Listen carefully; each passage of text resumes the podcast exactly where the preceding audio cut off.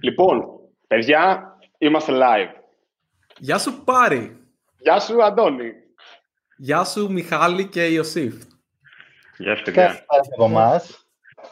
Λοιπόν, κάνετε μια παύση πριν πείτε, να κάνω post social media παντού, να γίνει ο χαμός. Ε, Αυτό ε, πάντα το είχα πορεία, πάντα όμως, γιατί δεν κάνεις ένα post από πριν. Εγώ έκανα. Γιατί λέω βγαίνουμε τώρα, κατάλαβες. Α, και εγώ αυτό είπα, αλλά θα το δει ο άλλος δευτερόλεπτα μετά, ρε παιδί μου. Εντάξει, ναι. νομίζω το delay είναι. Σε 10 λεπτά βγαίνουμε. Εντάξει. Την επόμενη φορά μπορεί να το κάνω έτσι. Θα δω. Θα δω. Για πείτε. Τι να πούμε. Κα... Ωραία. Καλό μήνα. Καλή, καλή πρωτομαγιά. Όντως. Α, ωραία. Ναι, μπαίνουμε με καλοκαιράκι και είμαστε τέσσερις μας. Πολύ χαίρομαι. Άντε να ανοίξουν τα πράγματα να πάμε για κανένα ποτάκι. Καλοκαίρι. Καλοκαίρι είναι επίσημα Ιούνιο, Ιούλιο, Αύγουστο. Εντάξει, είναι νομίζω από 21 Ιουνίου που μπαίνει και καλά το γεωστάσιο, κάτι τέτοιο παίζει. Μπράβο, ναι, ναι, ναι, ναι, ναι αλλά δεν πειράζει. Γιατί άμα... Το καλοκαίρι εγώ έκανα μπανάκι πάντως πριν την καραντίνα. Οπότε πρόλαβα. Σκληρό, εγώ κρίνω. Εσύ είσαι αθλητικός, είσαι από του τέσσερις μας από τους πιο αθλητικούς. Ναι, μένει και δίπλα στη θάλασσα. Σωστό. Σωστό. Βολεύει, βολεύει. Σωστό. Σωστό. Παιδιά, πώς πάει η καραντινάτα ή το remote στην εταιρεία; Το ρωτάω πάντα αυτό. Ναι. Κοίτα, okay. θα απαντήσεις εσύ. Ε, νομίζω ότι κανείς θέλει να γυρίσει στο γραφείο πλέον. no comments και από μένα. Γενικά, ε, remote ε, είχαμε αρκετά εργαλεία, εντάξει, φυσικά, στο engineering κομμάτι. Ε, με την Αμερική δουλεύαμε, τα, τα headquarters είναι στην Αμερική και το business, οπότε είχαμε οργανωθεί σε αυτό. Ε, εντάξει, νομίζω ήμασταν αρκετά έτοιμοι. Ε, για μένα αυξήθηκαν, ε, θα έλεγα, πάρα πολύ τα meeting, ειδικά σε κομμάτι ε, management. Να συγχρονιστούμε όλοι οι managers μεταξύ μας. Okay. Με τις ομάδες είχαμε τα εργαλεία, είχαμε το stand-up το πρωινό meeting, ε, ήταν όλα καλά. Απλά για να, να μιλήσει με τον άλλο που τον είχες δίπλα, έπρεπε να κανονίσει ένα meeting και να μιλήσεις κανένα ταρτάκι με μισή ώρα. Αυτό δεν είναι Οπότε, επί ευκαιρία, για πείτε μας, παιδιά, και τι κάνετε κιόλας. Όχι σε εμάς. Ε, στο, ναι. στο κοινό, γιατί δεν το, δεν το είπαμε. Και συστηθείτε. Ποιοι είμαστε, ωραία. Ε, βασικά είμαστε η Orpheum, είμαστε μια εταιρεία που ασχολείται με τη μουσική τεχνολογία. Ε, είμαστε τα τελευταία πέντε χρόνια που έχουμε ξεκινήσει. Ξεκινήσαμε παράλληλα, είμαστε Los Angeles Company και ε, ελληνική εταιρεία. Και γενικά κινούμαστε γύρω από το χώρο της μουσικής βιομηχανίας και των πνευματικών δικαιωμάτων. Πάρα πολύ έτσι broadly. Δεν θέλω να πω σε λεπτομέρειες και βαρεθεί ο κόσμος που μας ακούει. Ε, γενικά, ίσως μας έχετε ακούσει, ίσως μας έχετε δει, αναπτυσσόμαστε αρκετά γρήγορα. Ε, αυτά θα πω. Δεν θέλω να ε, μπω σε λεπτομέρειες. Ιωσήφ, συμπλήρωσε εσύ ό,τι θες. Ναι, είναι ο Μιχάλης Πετυχάκης, CTO του Orpheum. Αχ, μπράβο, είναι ο Μιχάλης. Ναι. Απλά με βλέπουν και από κάτω. Ωραία. Ε, εγώ είμαι ο VP των Products στο ε, Orfium. Με έφερε ο Μιχάλης από την Αγγλία για να, σε μια μικρή ομάδα 10 ατόμων για να κάνουμε κάτι και μέσα, μετά από ένα χρόνο τρέχουμε να, και δεν φτάνουμε να μεγαλώσουμε. Καλά, Οπότε... σχεδόν δύο χρόνια, δεν είναι... Ναι, εντάξει, OK. Okay. Ο χρόνος δηλαδή, εντάξει, παιδιά, βιώνουμε πάρα πολύ έντονα αυτό που λένε growing pains. Ε, απλά δεν ξέρω που θέλετε να πάμε την κουβέντα. Μπορούμε να μιλάμε άπειρες ώρες για τα προβλήματά μας. Ε, δεν ξέρω, έχουμε topic σήμερα. Ε, είμαστε πολύ φανατικοί της μικρής κουβέντας, τα έχουμε δει όλα. Οπότε ξέρουμε ότι υπάρχει μια θεματική ενότητα που έτσι διαπνέει κάθε εκπομπή. Εγώ πολύ μεγάλο. Ότι ήμουν easter egg σε κάποια επεισόδια. Ευχαριστώ πάρα πολύ για αυτό. Α, ναι, ναι, τα, τα references. μπράβο, μπράβο, μπράβο, μπράβο. Καλά, τώρα να, να, να μην συζητήσουμε τώρα για τα παλιά επεισόδια, γιατί ε, ο, ο Ιωσήφ μας έχει κάνει λίγο μούτρα. Η αλήθεια είναι. Θα το πούμε και δημοσίως. τρία επεισόδια περίμενα, τα μέτραγα. Ένα-ένα. Όχι, εντάξει. Ε, γενικά η κουβέντα είναι πολύ χαλαρή, πάει όπου να είναι. Ε, να καλησπερίσουμε βασικά αυτούς που ήδη μας βλέπουν, γιατί έχουμε ήδη κάποια σχόλια. Γεια σας, παιδιά. Επίσης, δυστυχώς δεν μπορούμε να βάλουμε grid view, οπότε θα αναγκαστείτε να βλέπετε μόνο αυτό που μιλάει. Και άρα ναι, αυτό που μιλάει είναι κρυφός. Αν και σκεφτόμαστε να το διορθώσουμε και αυτό στο μέλλον, με κάποιο τρόπο. κατάλαβα. Αλλά προς το παρόν ε, δεν γίνεται.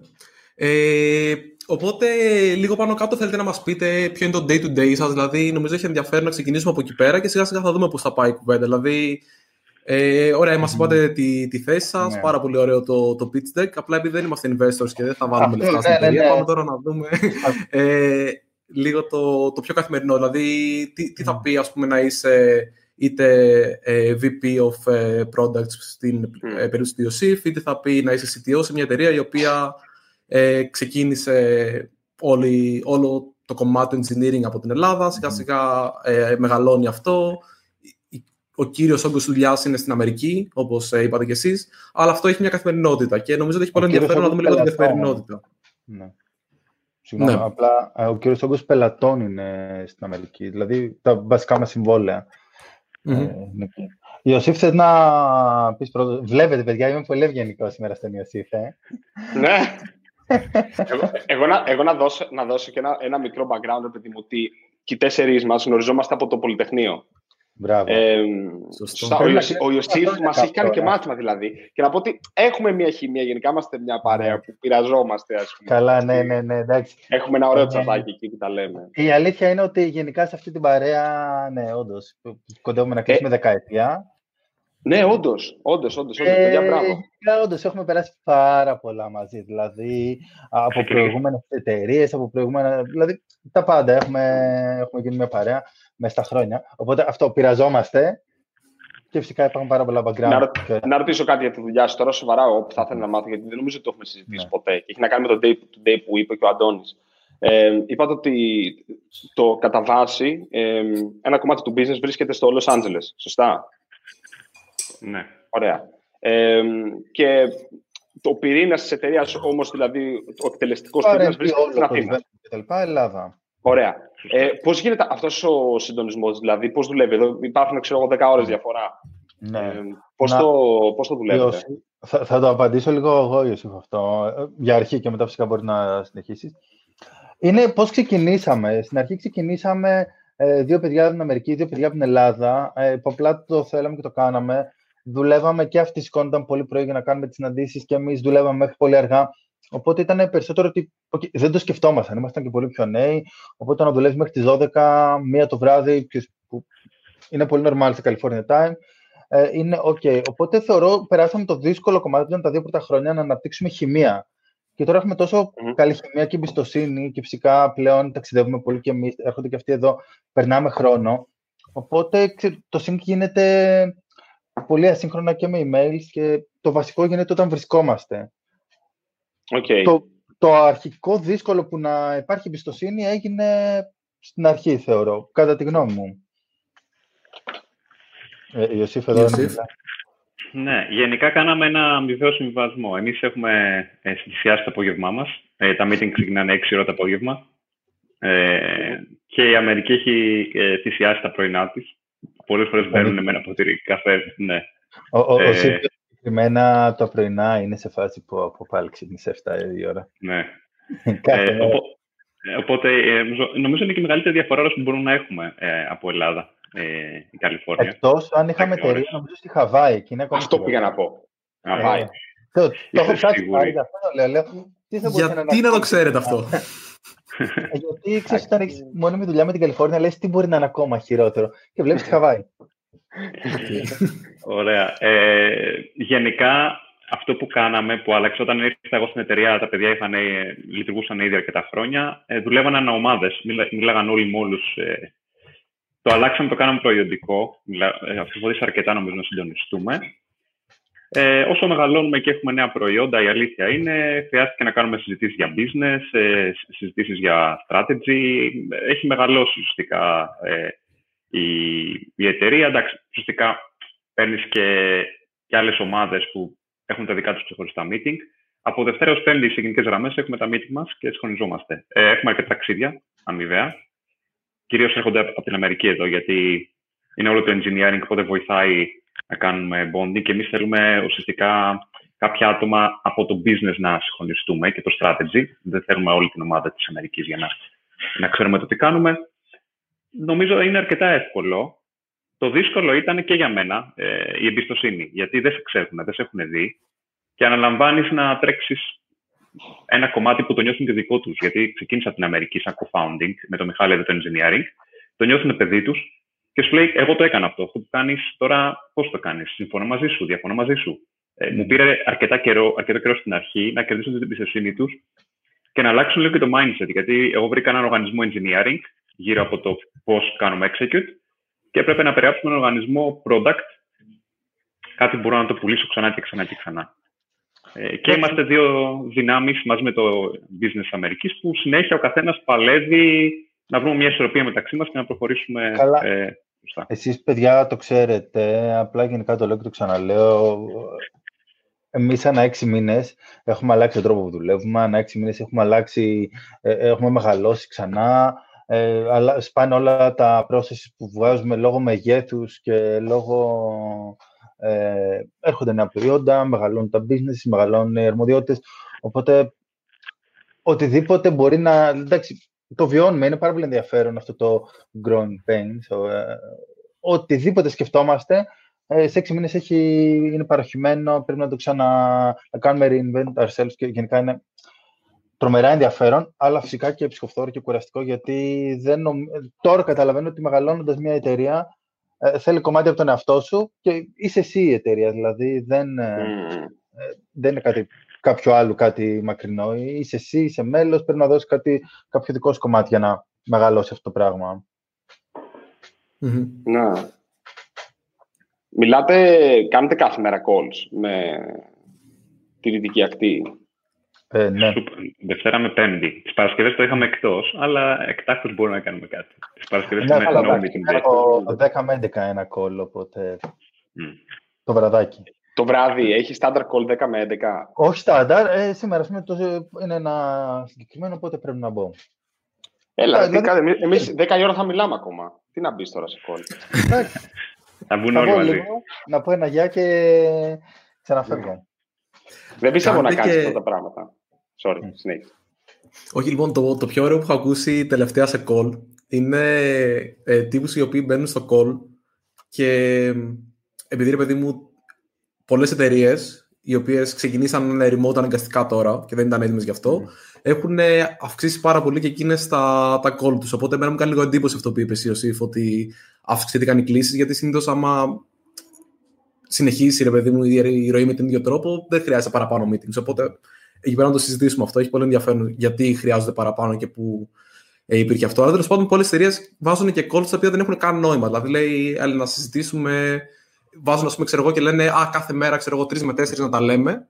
Τι θα λέμε, δεν ξέρουμε. Θα δούμε. Αλλά ξέρεις, βάζουν μια ώρα, ρε παιδί ναι, μου. Ναι, ναι, ναι, ναι. Μήπως και χρειαστεί κάτι. Γιατί έχουν αυτό το άγχος ότι αφού δεν είμαστε κοντά, πώς θα γίνει τώρα η δουλειά κλπ. Οπότε έχω κάνει το επικό. Ε, είμαστε, μπαίνουμε σε ένα call με τον Μπάρι, ε, με, ένα, με ένα γνωστό μας και κάπου στη μέση του call μας κάνει Ω παιδιά, sorry, αυτό το call που είχα αυτή την ώρα, ρε παιδί μου, και είμαι τόση ώρα μέσα και απλά δεν μιλάω γιατί δεν έχει νόημα. Ναι, ε, με ρωτήσανε κάτι και μας κλείνει, ξέρω εγώ, για να μιλήσει στο call. το οποίο απλά εκείνη τη στιγμή πέθανα στα γέλια. Δηλαδή λέω δεν μπορεί να, να γίνεται αυτό. Γιατί βλέπεις, ρε παιδί μου, ότι είναι τόσο περιττή η παρουσία κάποιου στο call και ότι το κάνουν μόνο και μόνο από άγχος και από. Ναι, ναι, ναι. Ξέρεις, ε, χωρίς να υπάρχει πραγματικός λόγος να το κάνεις, που ξέρεις, δεν, δεν ήταν καν ο άλλος εκεί, δεν παρακολουθούσε, πρέπει απλά να ακούσει το όνομά του, να πει Α, Αντώνη, ξέρω εγώ αυτό. Mm. Και εκείνη την ώρα βγάζει το mute, ξέρω εγώ, και μιλάει. Δηλαδή είναι... έχει πολύ πλάκα αυτό και έχει πολύ ενδιαφέρον, νομίζω. Θα σου είναι πω το εξ... Ναι. Sorry. Είναι γρήγορο. Είναι αυτό το στάνταρ που λένε ναι, βάλε και αυτό στο meeting, βάλε και τον άλλον. Καλού κακούρε, παιδί μου, να είμαστε αυτοί. Ναι, τζάμπα είναι. Εντάξει, ναι, ναι, ναι, όχι, δεν, δεν είναι δεν είναι τζαμπά. Ε, κοιτάξτε, πονάνε πάρα πολύ τα meeting και εμάς, ειδικά τα απογευματινά που λέμε, κάποια περίοδο στην Αμερική, κρατούσαν δύο ώρες και φεύγαμε πονοκεφαλιασμένοι. Και το είχαμε εξηγήσει και, και εμείς ότι δεν μπορεί να κρατάει τόσο. Ε, είναι απάνθρωπο στα πρώτα στάδια, θα έλεγα. Και ή ας πούμε, τον πρώτο καιρό είχα προτείνει εγώ να έχουμε demo day τη Δευτέρα και να μπαίνουν και όλη η εταιρεία για να, να νιώθουν vested με αυτό που κάνουν, να παρουσιάσουν τη δουλειά τους. Κατέληγε πάλι requirement να συζητάμε και το κάνουμε drop. Όταν δηλαδή έχει το engineer και λέει Χάνω το χρόνο μου γιατί μπαίνω στο meeting, δεν είμαστε εκεί να τους λέμε παιδιά, ξέρεις τι, όχι θα μπαίνεις. Το ακούσαμε, το αλλάξαμε, το αλλάξαμε μορφή. Έχουν αλλάξει τρει-τέσσερι φορές μορφή από τότε τα meeting. Ε, με Αμερική χρειάζεται να, να γίνει. Διαφορετικά. Όλη η δομή, ναι, ναι. όλη το structure, δηλαδή Τα εξετάζουμε πάντα όλα. Είμαστε πολύ... Δεν μας ενδιαφέρει Οπότε, κάτι. Ναι. Άμα χάνουμε το χρόνο μας και το νιώθουμε κι εμείς, το κάνουμε drop. Υπάρχουν δύο τώρα πράγματα. Το ένα είναι ε, πρέπει να βελτιώνεται η επικοινωνία. Δηλαδή, με το που μπήκαμε εμείς στις τίποτε εβδομάδες τα stand-up meeting, τα κάναμε 15 λεπτά νωρίτερα. Όποιο έτσι έμπαινε, γιατί πολλά άτομα ήταν στο σπίτι μόνα, μόνα τους και θέλανε παρέα, θέλανε να μιλήσουν σε κάποιον. Οπότε ήταν πολύ καλύτερο team bonding, να μιλήσουν, να πούν τα νέα τους, πώς περνάνε. Ε, άρα ξαφνικά ψήθηκε ο χρόνος γιατί ε, ένιωσε στην ομάδα σου κοντά και ήθελες να σου υποστηρίξεις. Ε, το άλλο που ρωτήσατε. Ε, λέγαμε στο, λέμε το stand-up meeting, άμα έχουμε να λύσουμε κάτι, για να μην κατάει δύο ώρες το stand-up meeting, κάντε ένα γρήγορο catch-up για να, ε, να, βρείτε, να λύσετε ένα pitch, ας πούμε, να βρείτε ένα agreement. Ε, οπότε 15 λεπτά call, γρήγορα, γρήγορα μετά να το λύσεις. Δεν είναι ότι τραβάγαμε όλη την εταιρεία μας στο meeting, έτσι. Ε, επίσης, Ιωσήφ, να μην ξεχνάμε ότι ναι, με, εμάς ε, η καραντίνα μας έπιασε σε μια φάση που Εμείς, σαν εταιρεία, όπως είπε ο Ιωσήφ, ήμασταν engineering first, μετά γίναμε product first και τώρα πάμε data first. Ε, όταν ξεκινήσαμε αυτό το data first, έπεσε η καραντίνα.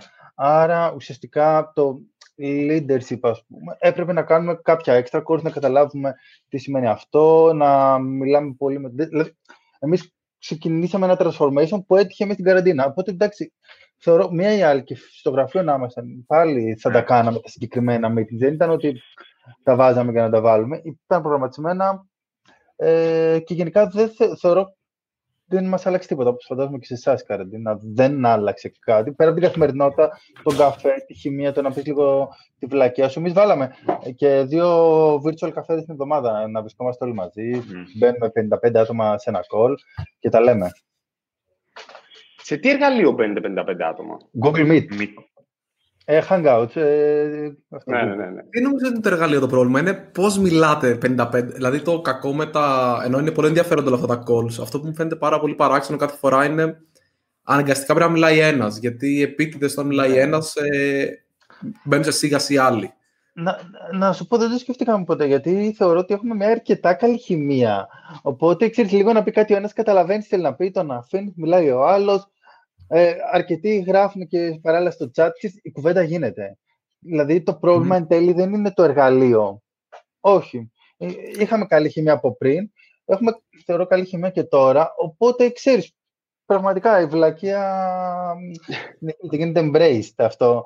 Ε, εμείς βασικά τι κάναμε από πριν και αυτό συνεχίζουμε. Κάθε Παρασκευή πρωί, ε, δεν ξέρω, έχετε έρθει στο πρωινό μας. Είχαμε εταιρικό πρωινό. Δηλαδή μέχρι τις 11 η ώρα, μπουφέδε, pancakes κτλ. Όλοι γκρίνιαζαν κιόλας ότι ξαφνικά πήραν κιλά. Ε, γι αυτό. Οπότε τέλος πάντων το συνεχίζουμε τώρα και με στην καραντίνα. Άρα το είχαμε εμείς σαν κουλτούρα ότι κάθε Παρασκευή πρωί θα βρισκόμαστε και θα λέμε τα νέα μας, χαζομαρούλε κτλ. Καθόλου δουλειά. Τι, κάνετε e-food go σε όλους ε, φαγητό; Να το μαύρη διαφήμιση. Καλό, καλό, καλό, καλό. Υπήρχε ένα μαγαζί στην Αγία Παρασκευή που μας είχε κόψει το delivery, αλλά για να το εκδικηθούμε, του κάναμε catering κάθε Παρασκευή πρωί. Μπράβο, σωστό. Είναι ωραίο, να σου πω, είναι ωραίο μαγαζί. Εγώ παίρνω από εκεί στανταράκι. Καλύτερο είναι πλάκα κάνει. Ε, αλλά μην το διαφημίσουμε ε, τώρα, αν και το αγαπάμε πολύ. Όχι, γενικά, λοιπόν. καλά, εγώ διαφωνώ με τα εταιρικά πρωινά, αλλά δεν είναι το θέμα αυτό τώρα. Γιατί, ε, περίμενε, περίμενε, περίμενε, γιατί; Είναι ωραίο. Δεν έχει το e-food πρωινό. Ε, όχι, δεν έχουμε. Ε, oh, αλλά μπορείς να δεις ε, το επεισόδιο για το hiring. Για το hiring και για το τέτοιο που είχα κάνει ένα πάρα πολύ ωραίο επεισόδιο. Και συζητούσαμε το, για τα perks και αυτά, ρε παιδί μου, αλλά μην ξαναπάμε εκεί πέρα. Νομίζω ότι... αυτό, αυτό δεν είναι perk. Δηλαδή δεν του λες ότι ξέρεις τι, πάει στη μισθοδοσία σου, ούτε καν. Είναι παροχή της εταιρείας. Δεν στο χρεώνει κάπου. Απλά το έχεις. Όχι, Έχουμε ένα, έχουμε ένα τη βδομάδα το οποίο είναι να λέμε τα νέα μας. Εμείς σκέψουμε ότι είμαστε σε τρεις ορόφους. Ε, εκεί ήταν μια αφορμή να βρισκόμαστε ναι, όλοι στον ίδιο χώρο, ε, να μαθαίνεις νέα άτομα, γιατί μεγαλώνουμε. Δηλαδή, κάθε ένα μήνα μπορούμε να είχαμε δύο-τρία νέα άτομα. Έτσι. Πρέπει να τους μάθεις, να σε μάθουν.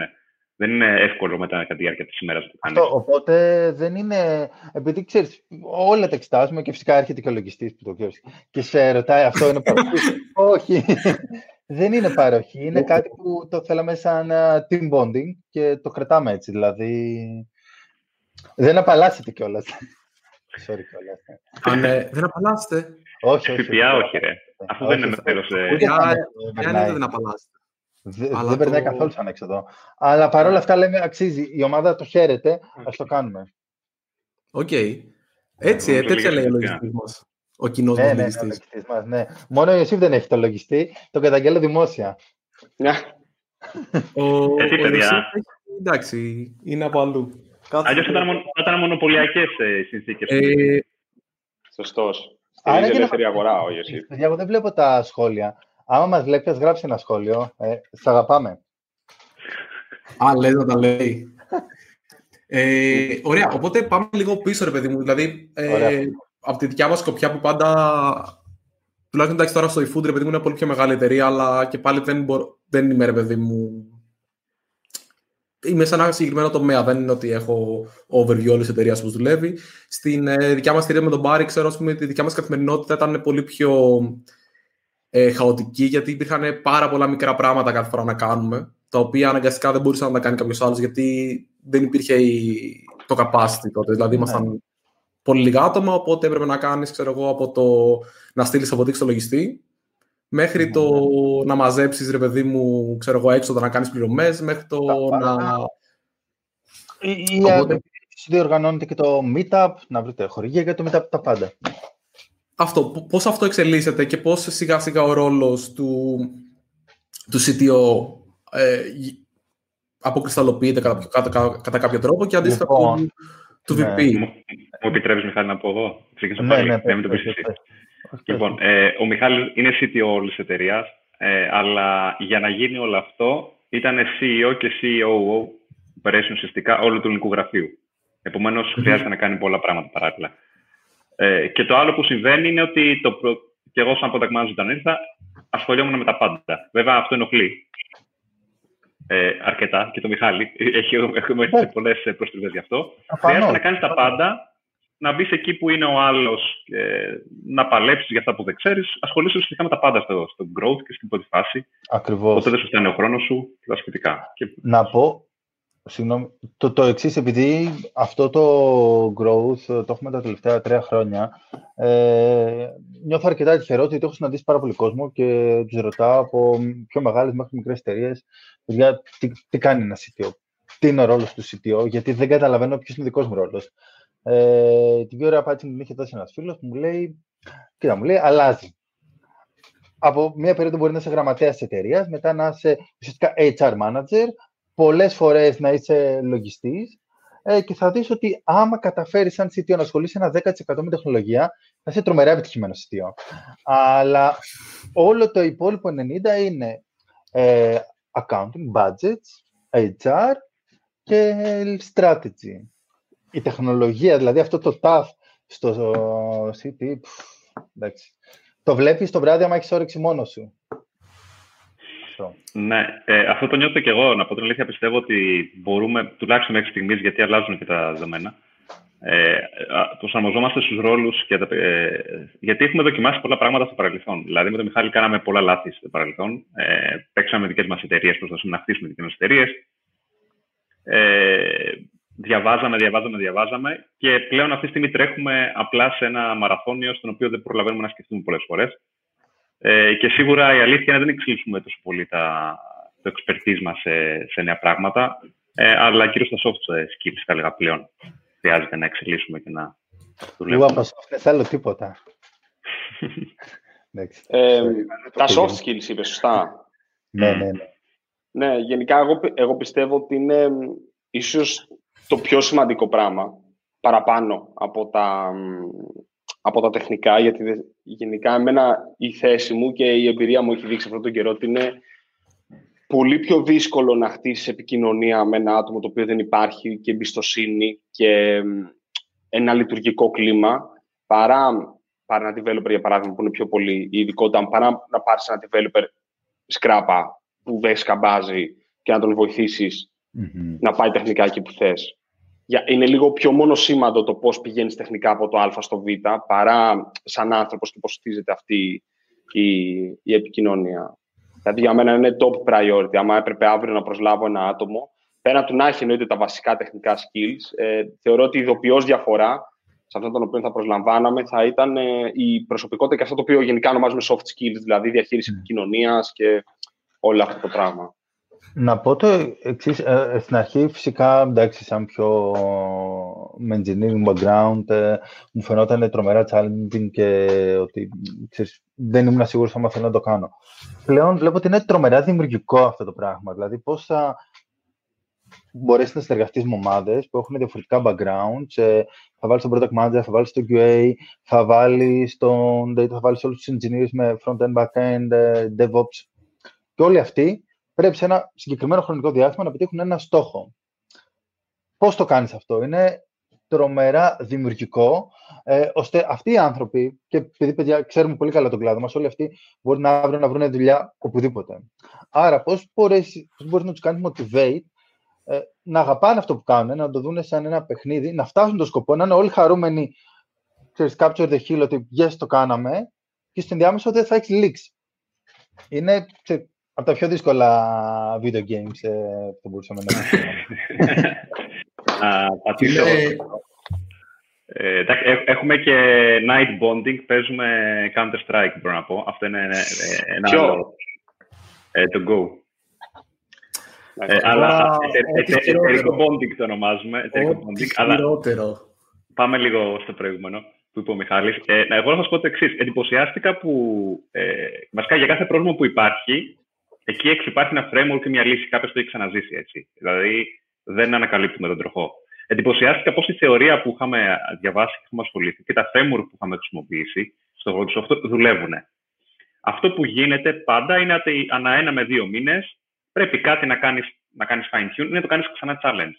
Ε, αυτό κάνουμε ουσιαστικά. Φέρουμε, ανασύρουμε ένα framework που έχουμε ακούσει ή ψάχνουμε για ένα framework το μοιραζόμαστε, το συζητάμε, το δοκιμάζουμε, βλέπουμε αν πέτυχε ή πέτυχε, το απορρίπτουμε ή το δεχόμαστε. Και αυτό είναι το ενδιαφέρον στην εταιρεία. Ε, όποια ιδέα έρχεται, θα την κάνουμε debate φυσικά, γιατί πλέον δεν έχουμε και ένα κόστος εφαρμογής. Παλαιότερα το κάνουμε πολύ πιο εύκολα. Ε, θα το δοκιμάσουμε, θα, το, θα συζητήσουμε ειλικρινώς εάν απέδωσε ή όχι.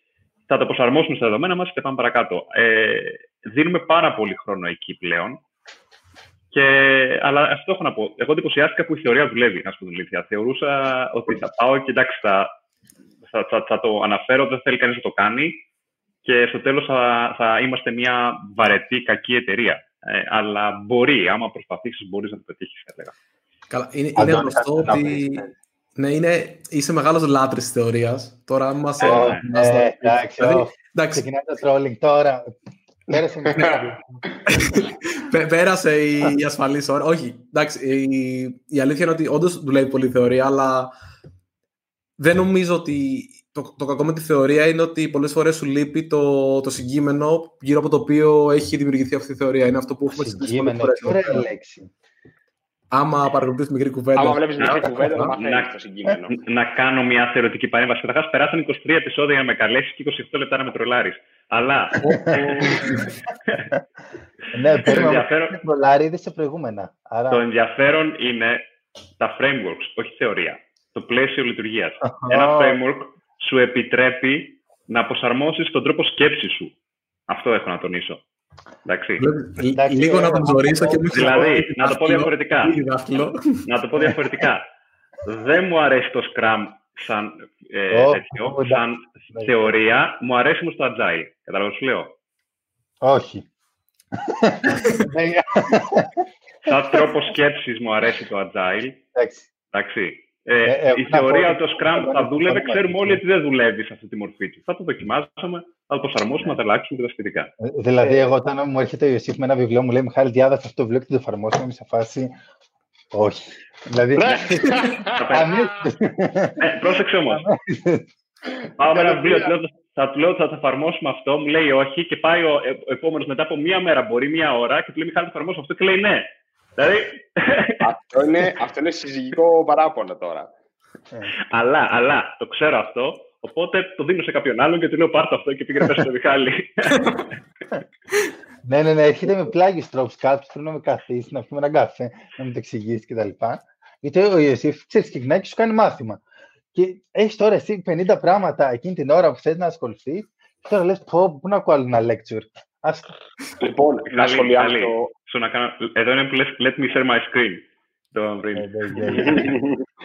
λοιπόν, να σχολιάσω αυτό το οποίο είπε ο Ιωσήφ που... Ε, βλέπω, βλέπω σχόλια εδώ, anyway. Λοιπόν, από πάνω στο... λέει, πείτε μου. Λοιπόν, θα πω μετά. Ε, εγώ γενικά είμαι super λάτρης της ε, θεωρίας, αν και γενικά είμαι full εμπρακτό άτομο. Αλλά θα σου, θα σου πω γιατί. Πιστεύω ότι όταν διαβάζεις ένα βιβλίο, που εγώ έχω κάποια βιβλία που μετά θα βγάλουμε όλοι να συζητήσουμε. Μπράβο, και εγώ έχω Περίμενε. περίμενε. Ε, όταν διαβάζεις ένα βιβλίο, μια θεωρία σημασία έχει νομίζω να δεις τις ε, τις αρχές που κρύβονται πίσω από εκεί και πώς αυτό εφαρμόζεται. Δηλαδή, εγώ δεν θα έλεγα σε κάποιον διάβαση ένα βιβλίο για να το κάνουμε προσωπικά, γιατί πιστεύω ότι δεν δουλεύει έτσι. Γιατί αλλιώς το αντιλαμβάνομαι εγώ, αλλιώς το αντιλαμβάνεται ο Αντώνης, ο Ιωσήφ, ο Μιχάλης και ούτω καθεξής. Αλλά νομίζω αυτό το οποίο έχει σημασία είναι να κατα... η θεωρία εφαρμόζεται. Δεν είναι άλλο. Η θεωρία εφαρμόζεται. Απλά πρέπει να καταλάβεις κάθε φορά την, την περίπτωση. Είναι μια γενικότητα η θεωρία, ένα abstraction. Ε, αυτό ήθελα εγώ να συνεισφέρω στην κουβέντα. Νομίζω βασικά υπάρχουν δύο, δύο πράγματα τα οποία πολλές φορές γίνονται λίγο κάτι γνώμη μου πάντα λάθος και η σύνδεση αυτών των δύο είναι αυτό που έχει σημασία και αφού έδωσα το framework, το πλαίσιο λειτουργίας λοιπόν Ιωσήφ, θα πάω να πω τώρα τι, τι εννοώ. Υπάρχει, παιδί μου, πολλές φορές βλέπεις ανθρώπους οι οποίοι σου λένε, ξέρεις τι, ε, αυτό είναι πρόβλημα. Και επικεντρώνονται πάρα πολύ στο πρόβλημα, το, το βγάζουν στην επιφάνεια, το οποίο αυτό είναι καλό, αλλά μένουν μόνο εκεί. Δηλαδή δεν, δεν πάνε να βρουν λύσεις σε αυτό. Και υπάρχει πάρα πολλές φορές κάτι που βλέπεις, ξέρεις τι. Βρήκα το Scrum, βρήκα το Hipsy, Django, whatever, δεν έχει σημασία, μια λύση σε ένα πρόβλημα το οποίο όμως δεν, έχω, δεν έχω δει. Και άρα πάω και λέω αυτή είναι μια πολύ καλή λύση, χωρίς να έχω πάει να βρω το πρόβλημα. Το περιέγραψε στον Ιωσήφ, μιλάμε τέλεια τώρα. πω, πω. Ε, δεν ήταν ο σκοπός μου αυτός. Αλλά αυτό που έχει σημασία, προσπαθώντα να επαναφέρω τη συζήτηση σε ανθρώπινα και όχι τηλεοπτικά πλαίσια, είναι ότι έχει πάρα πολύ μεγάλη σημασία να βρίσκεις τον τρόπο να, να ανακαλύψεις ένα πρόβλημα και να οδηγήσει από αυτό στη λύση. Δηλαδή, ούτε να μένεις στο πρόβλημα, ούτε να πας να βρίσκεις μια λύση που δεν, δεν έχεις συναντήσει ακόμα το πρόβλημα. Καταλαβαίνω. Πολλές φορές πας να βρεις, ρε παιδί μου, ένα πρόβλημα το οποίο μπορεί να σου έρθει σε ένα χρόνο ή σε τρία χρόνια ή τέλος πάντων στο μέλλον και άρα να προ, προσπαθείς να το, προ, να το προλάβεις. Αλλά τις περισσότερες φορές που βλέπεις ε, κάποιος να, να μένει στη λύση και να έρχεται να σου δίνει ένα βιβλίο, τυχαίο του παράδειγμα, και να σου λέει διαβασέ το να το κάνουμε. Όχι, εντάξει, κάνω πλάκα τώρα. Ε, είναι ότι όταν βλέπεις κάποιους ανθρώπους οι οποίοι είναι πολύ ενθουσιασμένοι στο να δοκιμάσουν πράγματα, αλλά δεν έχουν δει ποιο θα είναι το όφελος αυτό για την, ε, για την εταιρεία, τον οργανισμό, το άτομο ή το οτιδήποτε αυτό αφορά. Και αυτό έχει πάρα πολύ μεγάλη σημασία αν το παντρέψεις με αυτό που είπατε πριν λίγο, το οποίο ήταν πολύ ενδιαφέρον, το ότι τώρα πλέον που έχουμε μεγαλώσει είναι πάρα πολύ δύσκολο και έχει κόστος να εφαρμόσουμε κάτι καινούριο και να το δοκιμάσουμε. Ναι. Αν λοιπόν τώρα καταλαβαίνεις ότι αυτό το πράγμα. Δηλαδή και πάντα είχε κόστος. Δεν είναι ότι τώρα έχει το κόστος ναι. ε, υπήρξε ξαφνικά. Απλά τώρα το κόστος είναι πολύ πιο εμφανές. Άμα, άμα έχεις 10% του τζίρου σου κόστος όταν έχεις τζίρο 1000 ευρώ, αυτό είναι ένα εκατοστάρικο. Λες, εντάξει, τώρα 100 ευρώ είναι, δεν πειράζει, θα δίνω. Άμα ξαφνικά έχεις τζίρο 100 χιλιάρικα, αυτό είναι 10 χιλιάρικα. Οπότε αυτό είναι μεγάλο κόστος. Αλλά. Ναι, και το... Να κάνω πάντως. Το ίδιο. Και είναι λίγο πιο εμφανές μετά. Πρακτικά μιλώντας, γίνονται οι αλλαγές. Ε, γιατί μου λες για θεωρία, έτσι. Έχουμε, είμαστε όλοι σε ομάδες, agile ομάδες, έτσι.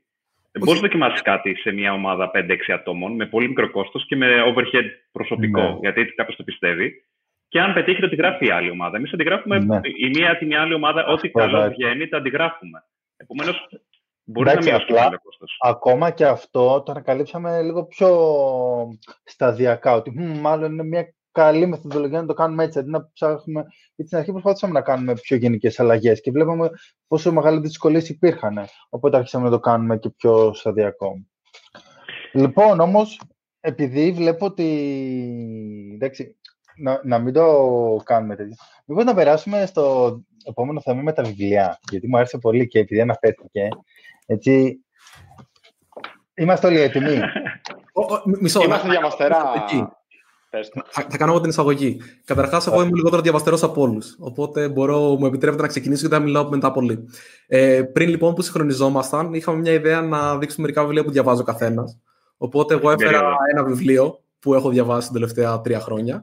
Ε, τα παιδιά φέρανε από μερικά βιβλία και ο Ιωσήφ πήγε στη βιβλιοθήκη του γιατί δεν μπορούσε να φέρει τη βιβλιοθήκη του εκείνον. Άλλαξε ολόκληρο δωμάτιο.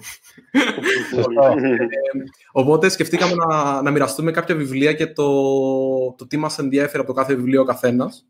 Οπότε, για να μην πω εγώ το ένα μου βιβλίο, ξεκινήστε εσείς που έχετε λίγο περισσότερα, να δούμε λίγο κάποια τέτοια. Βασικά, ε, εγώ απλά εκείνη τη στιγμή που το είπαμε, είδα τι έχω πάνω στο γραφείο μου. Επειδή δουλεύουμε από το σπίτι, έχω και τη λογοτεχνία και το, τα πιο σοβαρά. Οπότε θα. Πώς το κάνω. Α, και, και, λο, και λογοτεχνία φέρνουμε. Ε, εντάξει, κοίτα, το συγκεκριμένο πάρε που φέραμε, ε, λογοτεχνία πιάνει. Και εγώ θα ξεκινήσω με το Unicorn Project. Ε, απλά το λέω και για όσους βλέπουν από, ακούν από Spotify.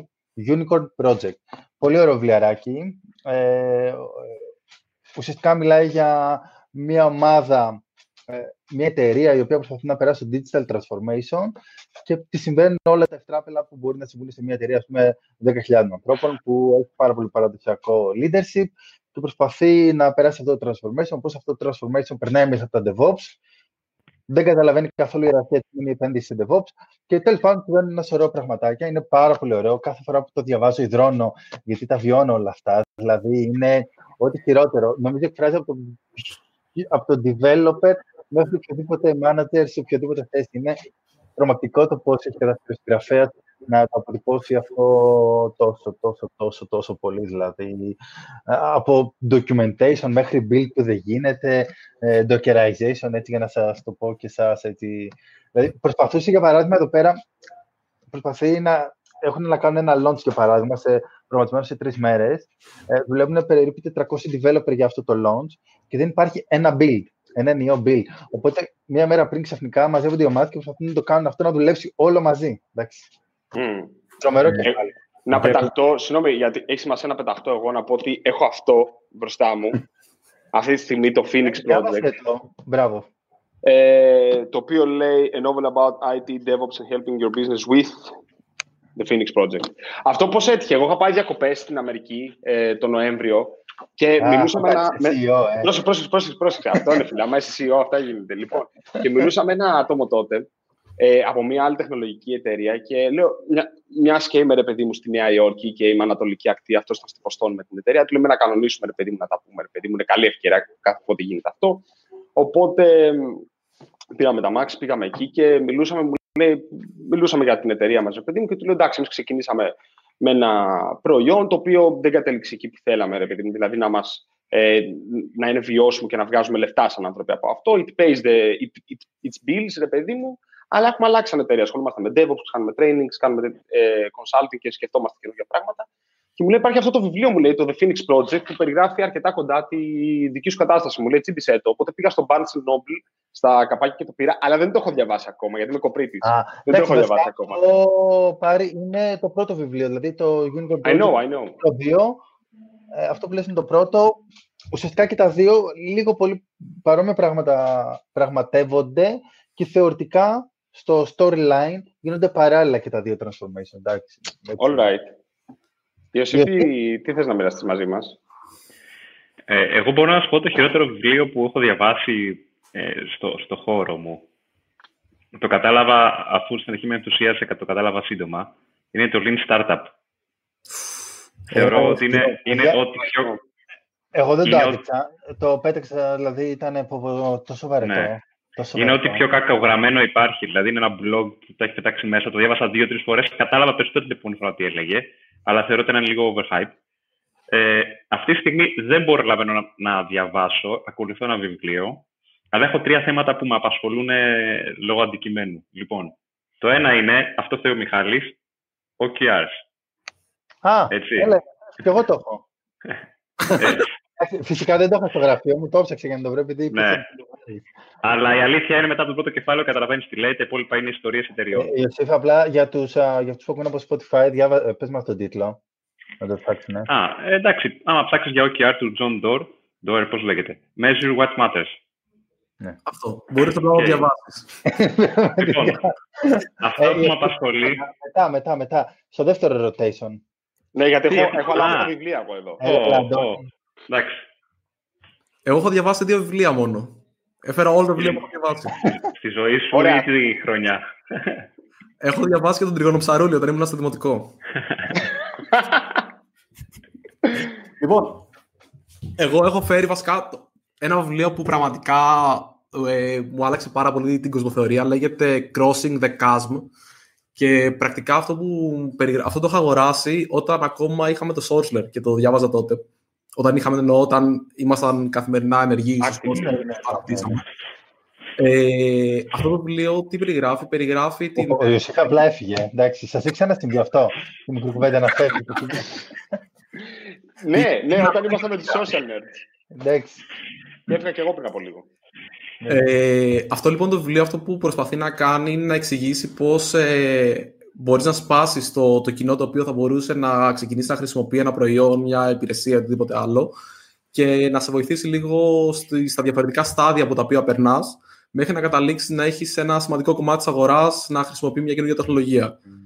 Και αυτό που πρακτικά ξεκινάει και από αυτό είναι και ο τίτλος του βιβλίου, είναι το χάσμα από το οποίο υπάρχει όταν ξεκινάς κάτι καινούριο, ξαφνικά έχεις μια πολύ, πολύ θερμόμους υποστηρικτές, όπως για παράδειγμα είχαμε και εμείς στο social τότε, δηλαδή είχαμε ανθρώπους που ερχόντουσαν και μας έλεγαν τι φανταστικό πράγμα είναι αυτό, μπορώ μέσα σε ένα browser να έχω εφαρμογές, να τις τρέχω, να κάνω, να ράνω και ξαφνικά παίρνεις έναν πάρα πολύ μεγάλο ενθουσιασμό εκείνη τη στιγμή που σου δίνει ένα πολύ, μια, μια πολύ μεγάλη όθηση και ξαφνικά λες ότι ok, άμα ρε παιδί μου έχω 10 ανθρώπους από τους ε, 50 που το έδειξα που είναι τόσο ενθουσιασμένοι, άμα ξαφνικά πάω και βρω 100.000 τέτοιους, θα έχω το ίδιο ποσοστό ανθρώπων ενθουσιασμένων. Αλλά ξαφνικά αυτό δεν συμβαίνει. Γιατί τελικά αυτοί οι άνθρωποι είναι αυτοί που ψάχνουν καινούργια πράγματα, τους αρέσουν τα γκατζετάκια, τους αρέσει να είναι στην, στην αιχμή της τεχνολογίας. Οπότε ξαφνικά εκεί πέρα που είχες κάνει εσύ μια πρόβλεψη ότι άξερε τι, άμα βρω άλλους 100, θα πάρω άλλους 20 που θα γουστάρουν. Πας και βρίσκεις άλλους 100 και παίρνεις 0, ξέρω εγώ, ή έναν ή δύο. Α, νόμιζα ότι θα ήταν θα πήγες κάτι άλλο, αλλά εντάξει. Βρίζουμε με φιδό στη μικρή κουβέντα. Εντάξει, Πολύ. ισχύει αυτό, αυτό. Δεν είμαι, είμαι ευγενικός και πολύ προσεκτικός. Οπότε σε πιάνει λίγο από το χεράκι, σου εξηγεί τα, τα στάδια των ανθρώπων, δηλαδή αυτούς που θέλουν να, να βρουν τεχνολογίες, αυτούς που ε, φοβούνται να δοκιμάσουν καινούργια πράγματα και περιμένουν να είναι οι τελευταίοι που θα το, θα το αγοράσουν, ή αυτούς οι οποίοι το, το αγοράζουν όταν πλέον δεν έχει καν νόημα. Δηλαδή, ξέρω εγώ, σου λέει, Α, ε, χρησιμοποιούμε fax και ξαφνικά υπάρχει το email, ας πούμε. Δηλαδή, είναι οι, οι τελευταίοι, ας πούμε, στο, στον τροχό. Και είναι γενικά πάρα πολύ ενδιαφέρον βιβλίο, είναι για, για marketing. OK, ωραίο. Δεν μου αρέσει να διαβάζω βιβλία, οπότε ήταν το μόνο που μου έκανε έτσι. Το έχω αγοράσει και εγώ αυτό το βιβλίο, αλλά το έχω στο γραφείο. Α. Μου το έχει πάρει, μου το έχει πάρει και με ένα δώρο ο Αντώνης αυτό το βιβλίο. ναι, ήταν φοβερό. φοβερό. Ε, επειδή λέω να κάνουμε άλλο ένα γύρο, ε, θα, θα παρουσιάσω ένα βιβλιαράκι, εντάξει, γιατί... Μόνο ένα. Φορά, all about the music industry. Εντάξει, το έχω καθημερινά ε, δίπλα μου, γιατί εντάξει, φυσικά δουλεύουμε στη μουσική βιομηχανία, το χρησιμοποιώ σαν βίβλο. Και φυσικά έχω μαζί μου πάντα Donald και Mickey Mouse. Είμαι συνδρομητής. Κάθε εβδομάδα έρχεται ο έτσι, εφημεριδοπόλης και μου το πετάει, παιδιά, και κάθε εβδομάδα κάποιος άλλος είναι πίσω από την πολυκατοικία, το βρίσκει και μου το φέρνει. Δεν, δηλαδή, δεν, δεν ξέρω γιατί, γιατί συμβαίνει αυτό με τις εφημερίδες και τις πετάνε, αλλά ναι. Άντε. Ναι, ναι, ναι.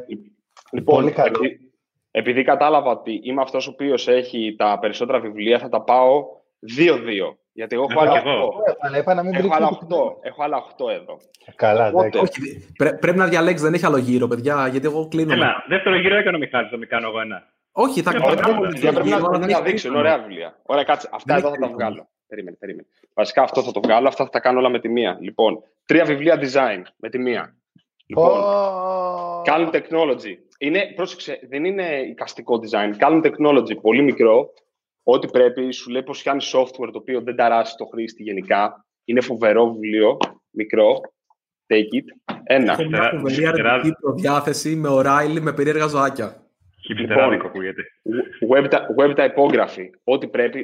Το τελευταίο μου κόλλημα στο design εμένα είναι η τυπογραφία. Δηλαδή, τώρα που θα βγάλουμε το καινούργιο μας φανταστικό website, θα δείτε την Α, επόμενη είμαστε εβδομάδα. αυτές και designer, άμα σε ενδιαφέρει. Ναι, ναι, ναι. Ο Jim θα ενθουσιαστεί μαζί σου.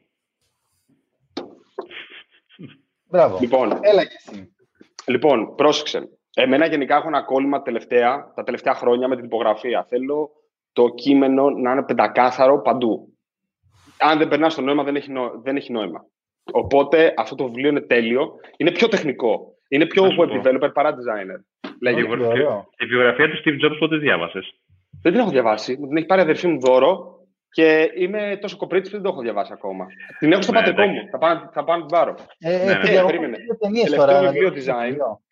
Δεν έχω καταφέρει να το διαβάσω πολύ, πολύ λίγο. Λέγεται Στοιχεία της τυπογραφική τέχνη. Είναι από τα λίγα που τα έχω πάρει στα ελληνικά.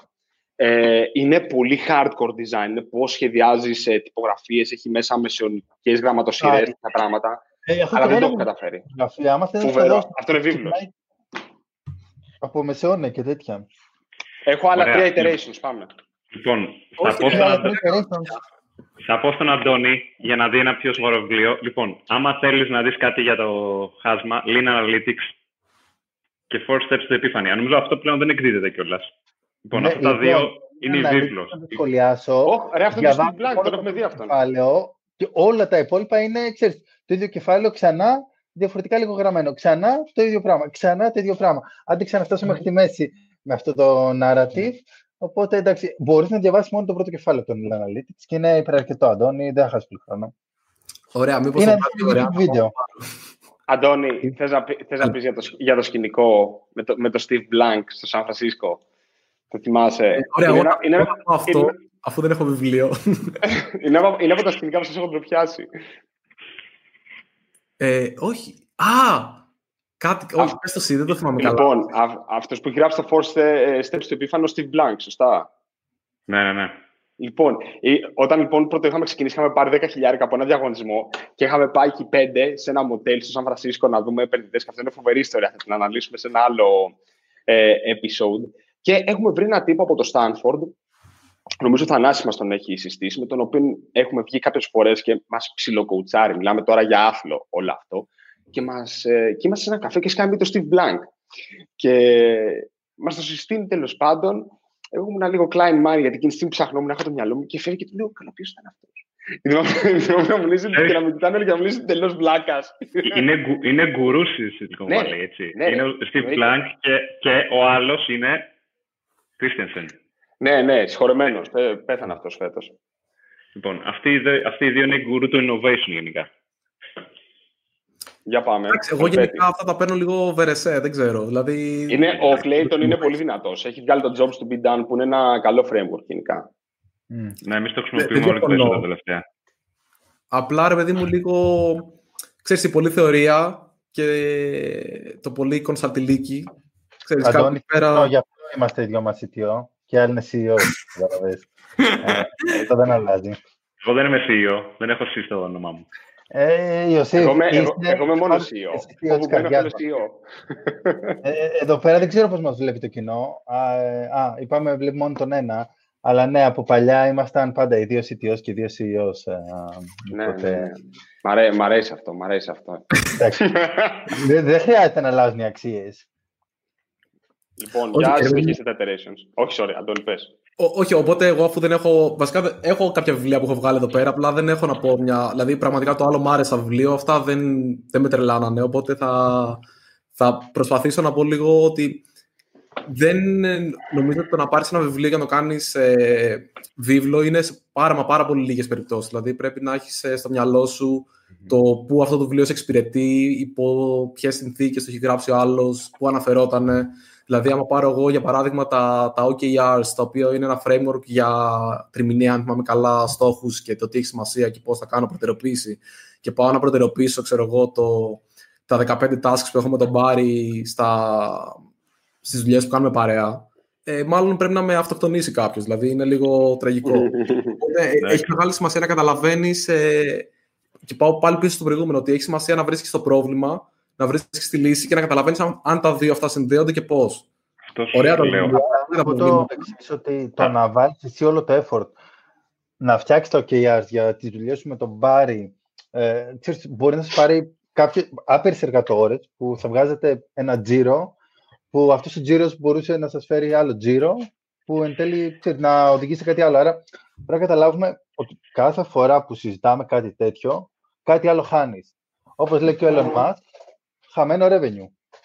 Ε... Να πω όμως... Όχι, να μην, να μην αναφερθούμε σε αυτόν τελευταία, δεν είναι πολύ... Δεν está καλά, δεν está καλά.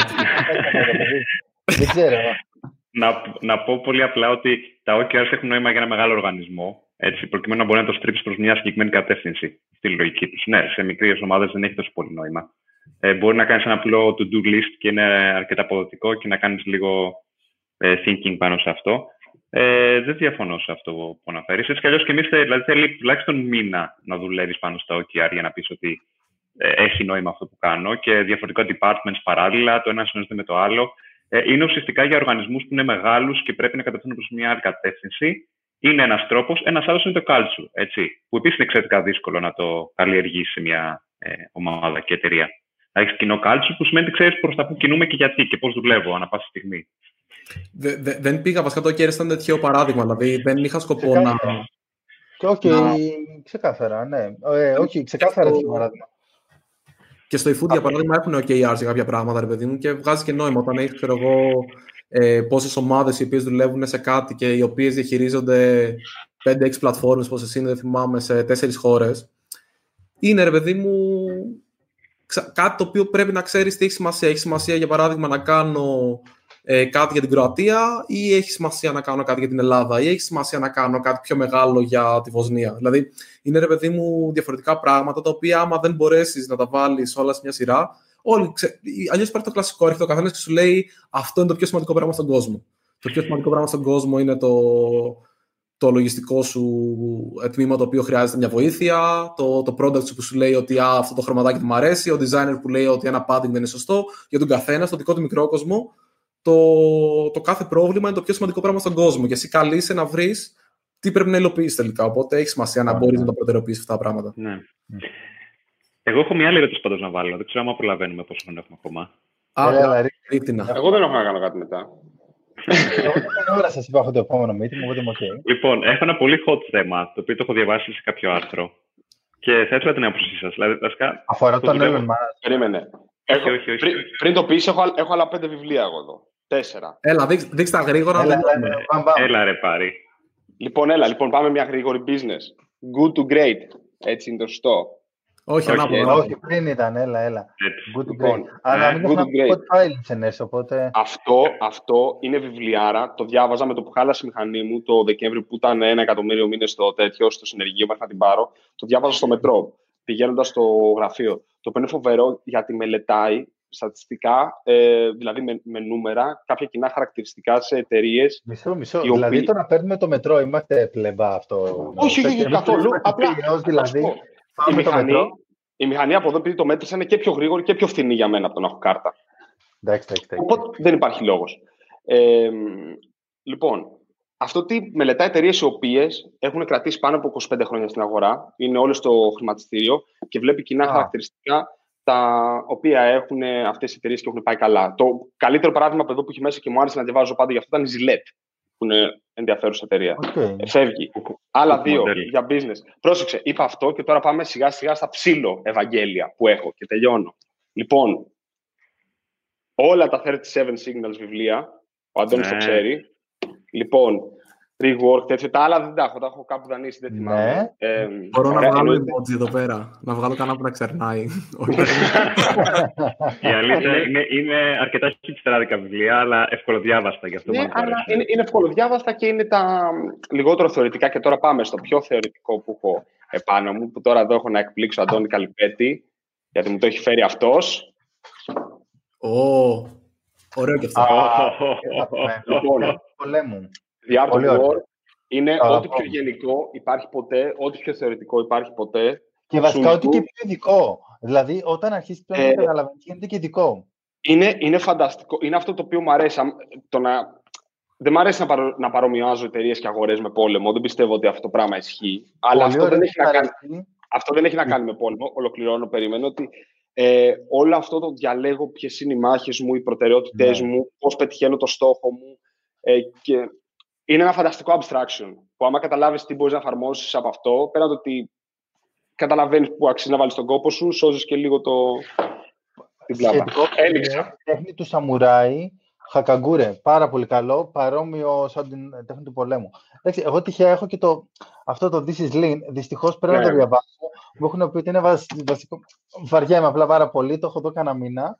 Και τυχαία έχω, επειδή τώρα ανακοινήσουμε και τα γραφεία μας, Έχω το Orbit. Είναι το νέο γραφείο okay.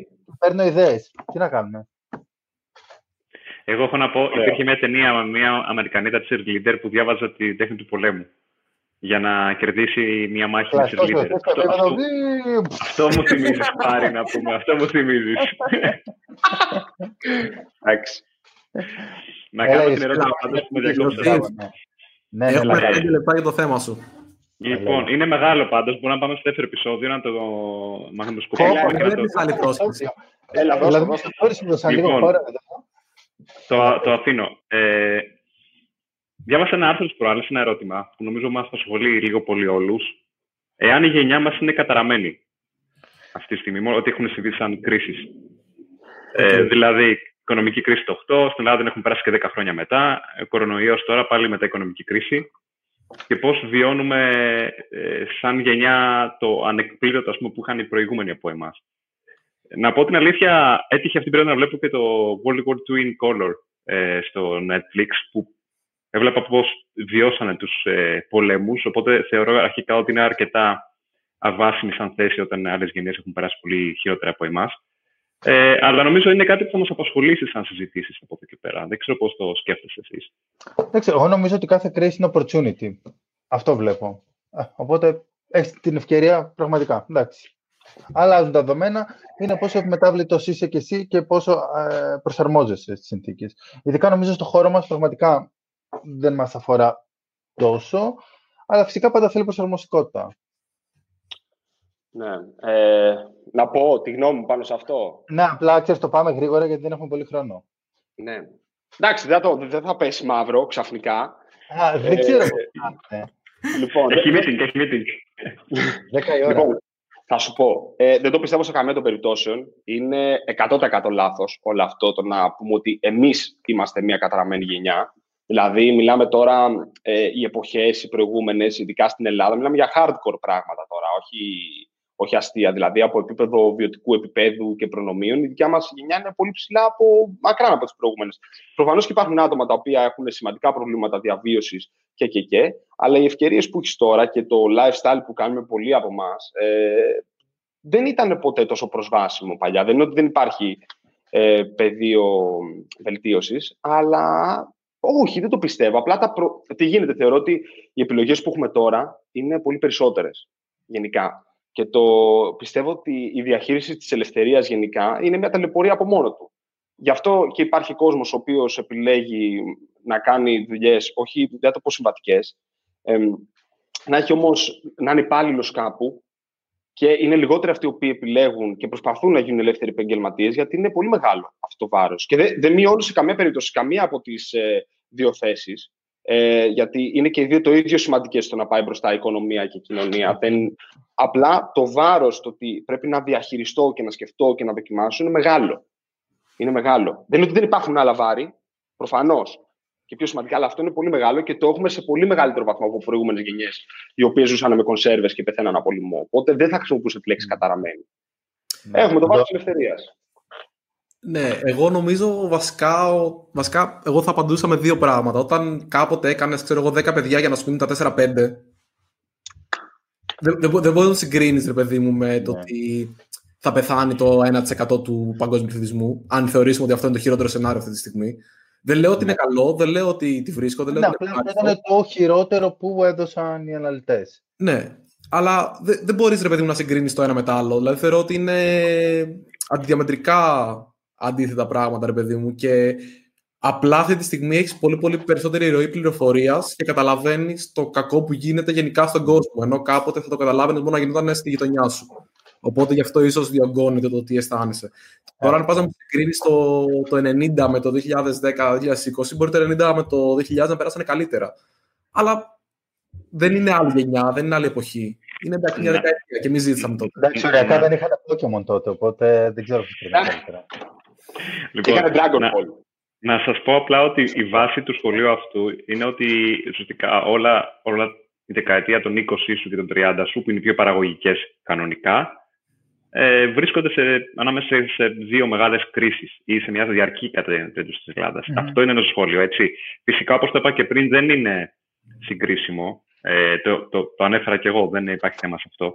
Να σας πω πάντως εγώ τι, τι νιώθω. Υπάρχουν ε, δύο πράγματα για μένα που με προβληματίζουν. Ε, γενικά, δείτε το, το εξηγημένο ντοκιμαντέρ σίγουρα στο Netflix. Είναι απίστευτο. Ναι, ωραίο ήταν. Τώρα.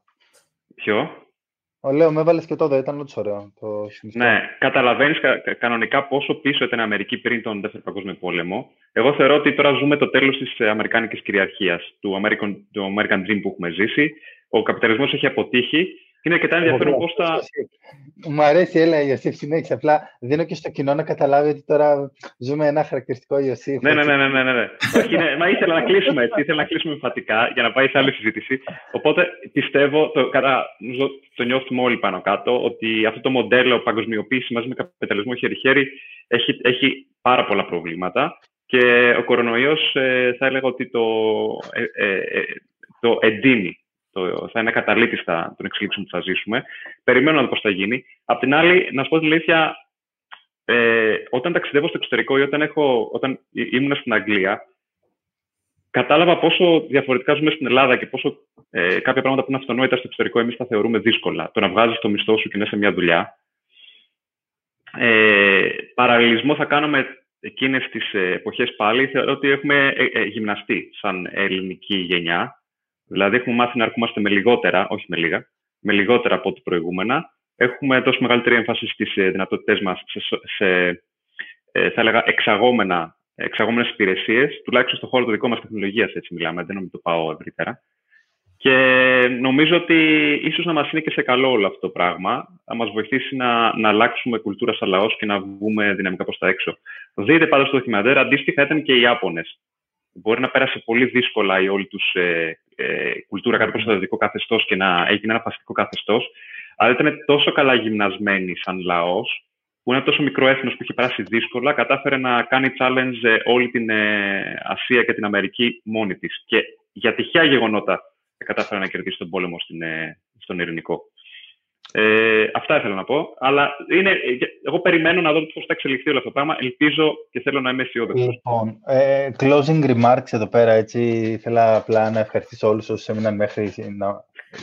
στιγμής και φυσικά την ομάδα μας, γιατί πολλά από τα σχόλια έρχονται και από την ομάδα μας. Οπότε ευχαριστούμε. Και το τελευταίο έτσι που ήθελα είναι λίγο να σχολιάσουμε τα backgrounds. Πρώτα απ' όλα, εμένα αυτό εδώ μου το πούλησαν σαν σάπιο μήλο και δεν είναι ροζ.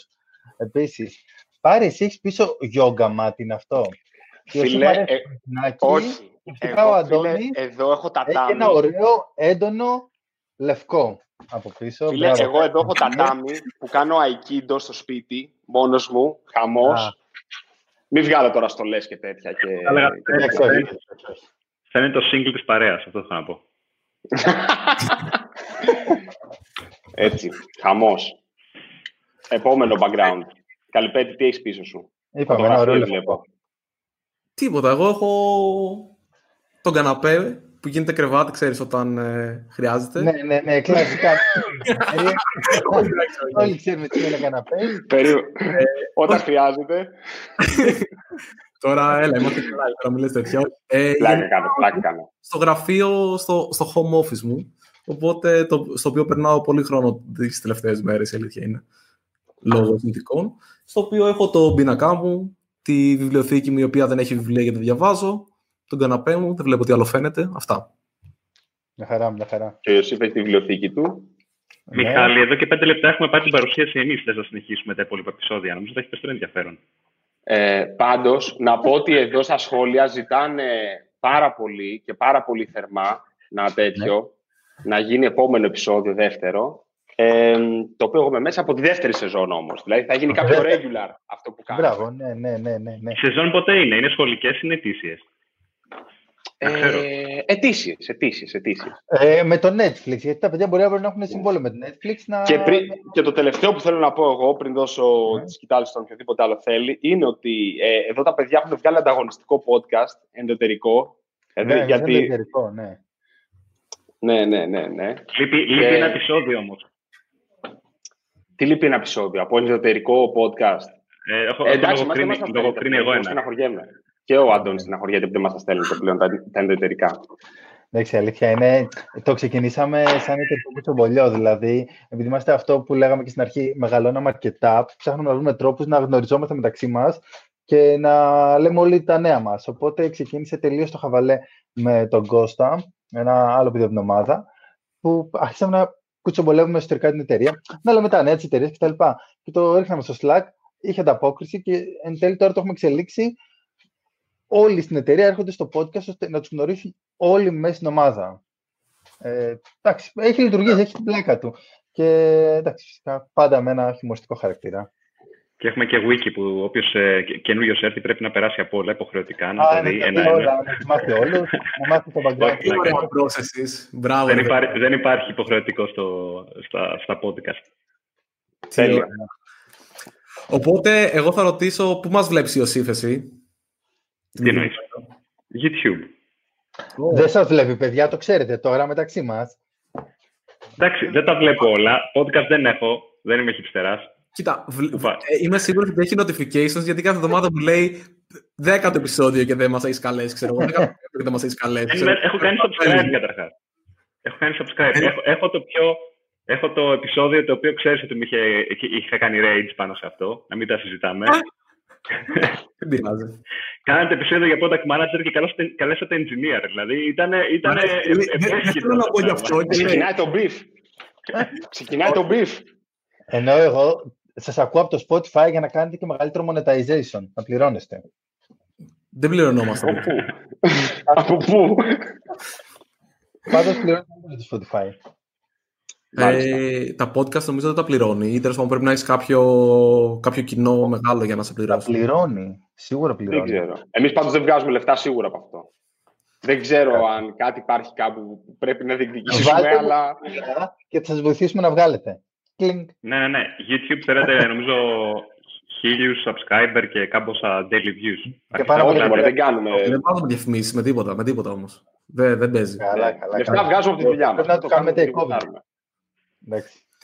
Λοιπόν, Τέλεια. οπότε όποιος θέλει μας βλέπει, το βίντεο θα είναι διαθέσιμο στο ίδιο link στο YouTube και θα μπουν και τα links από κάτω για το Spotify και τα υπόλοιπα μόλις τα ανεβάσουμε Mm. τις επόμενες μια-δύο μέρες. Ευχαριστούμε πάρα πολύ τον ε, Ιωσήφ και τον Μιχάλη. Ευχαριστούμε εμείς, Χαρά παιδιά. μας. Χαρήκαμε που σας είδαμε.